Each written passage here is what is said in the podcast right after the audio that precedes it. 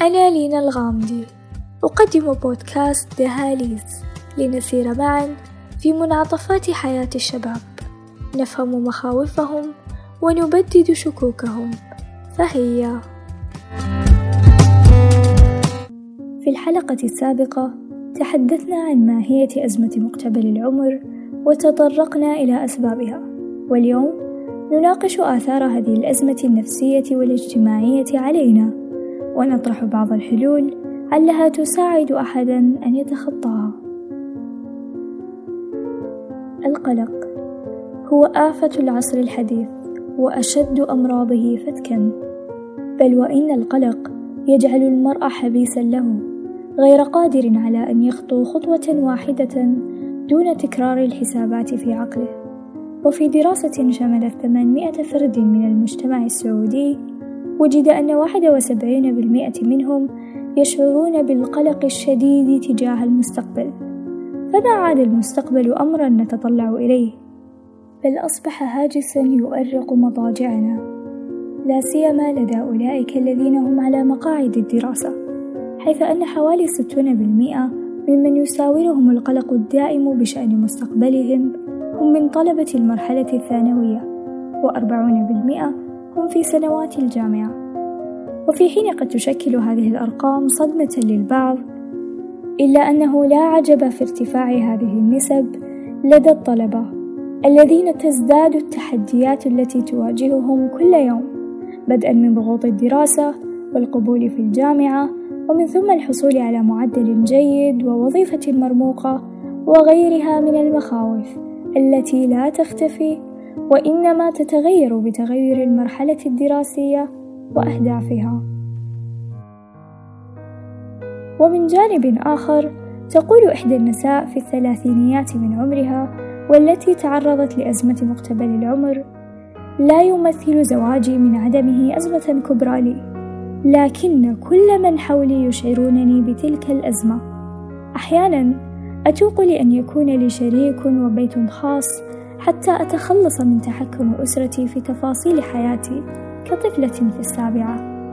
أشعر أنني في منتصف طريق لا أعرف كيف سينتهي مما يقلقني للغاية. وهذه يا أصدقائي ليست حالة فردية في مجتمعنا.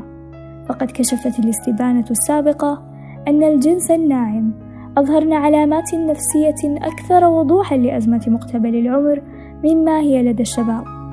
لماذا؟ لأنه ومهما حاولنا تغيير الواقع فإن الضغوط المجتمعية المفروضة على الأنثى كثيرة وكثيرة جدا. فإن تأخرت في الزواج حملت المسؤولية. وإن درست استهجن تخصصها. وإن عملت أرهقت في سبيل إثبات جدارتها. وتظل تخوض صراعا مستميتا بشأن تطلعاتها المهنية والمادية والأسرية وهو ما يخلق حالة من التوتر الدائم لديها. ولا تحدث الأزمة آثارا نفسية فحسب. فنحن بطبعنا كائنات اجتماعية. نؤثر ونتأثر بالمجتمع من حولنا. نشعر بالضغط من توقعات الآخرين بشأننا. ويتملكنا الشك في قدرتنا على مجاراة هذه التوقعات. ويفسر ويليام جيمس في كتابه مبادئ السيكولوجيا هذا الشعور قائلا بأن البشر مبتلون بانعدام اليقين تجاه قيمتهم الخاصة. ولذلك يعد اهتمام الآخرين بهم أمرا في غاية الأهمية. فإحساس الأفراد بهويتهم الخاصة هو أسير في قبضة أحكام من يعيشون بينهم. ويمكن تصور الأنا أو فكرة الناس عن أنفسهم كبالون يسرب الهواء فهو دائما بحاجة إلى ضخ هيليوم المحبة الخارجية من أجل أن يبقى منتفخا وهو دائما فريسة سهلة لأصغر ثقوب الإهمال.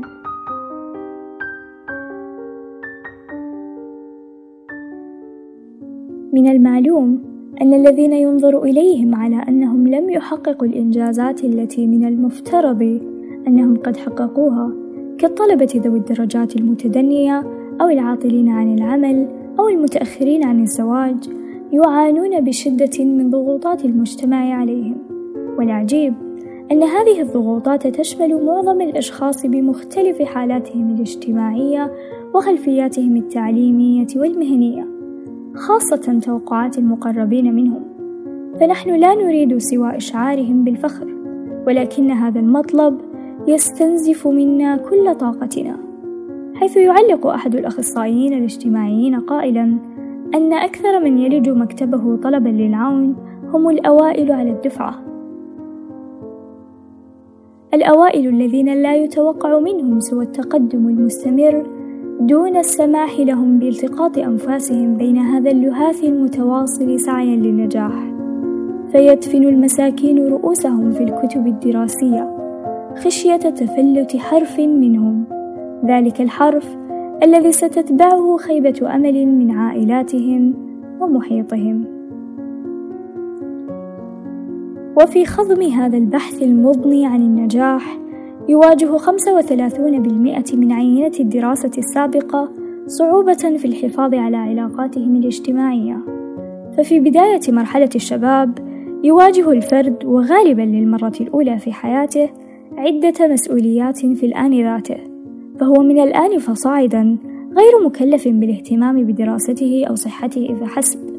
بل تظهر له مسؤوليات مفاجئة تؤدي به إلى إلقاء علاقاته الاجتماعية في آخر القائمة، إما لظنه أنها لا تشكل أهمية كبرى كباقي المسؤوليات، أو عدم قدرته على تخصيص الوقت الكافي للاعتناء بها، والنتيجة في كلا الحالتين هي الانعزال عن بقية أفراد مجتمعه، وافتقاره لما يسمى بنظام الدعم، والذي هو مجموعة العائلة أو الأصدقاء الذين يحيطون بالفرد في أمس حاجته.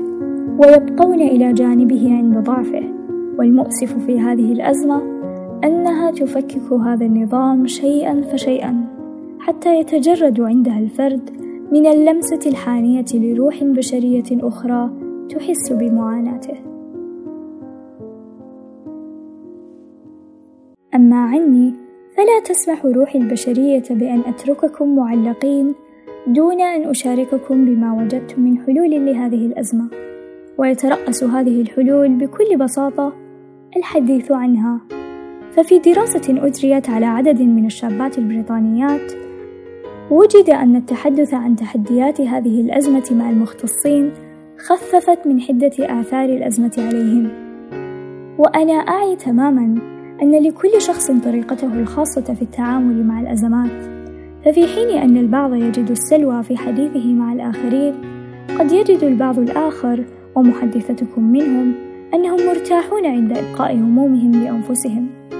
وعلى الرغم من هذه الفروقات الشخصية فإن الحمل يصبح أخف عندما يتشارك اثنان في حمله. أما الحلول التي لا تتطلب أذنا صاغية فتشمل التخطيط الجيد لأهداف واقعية تتلائم مع طاقاتنا وقدراتنا. فمن كبر اللقمة غص بها.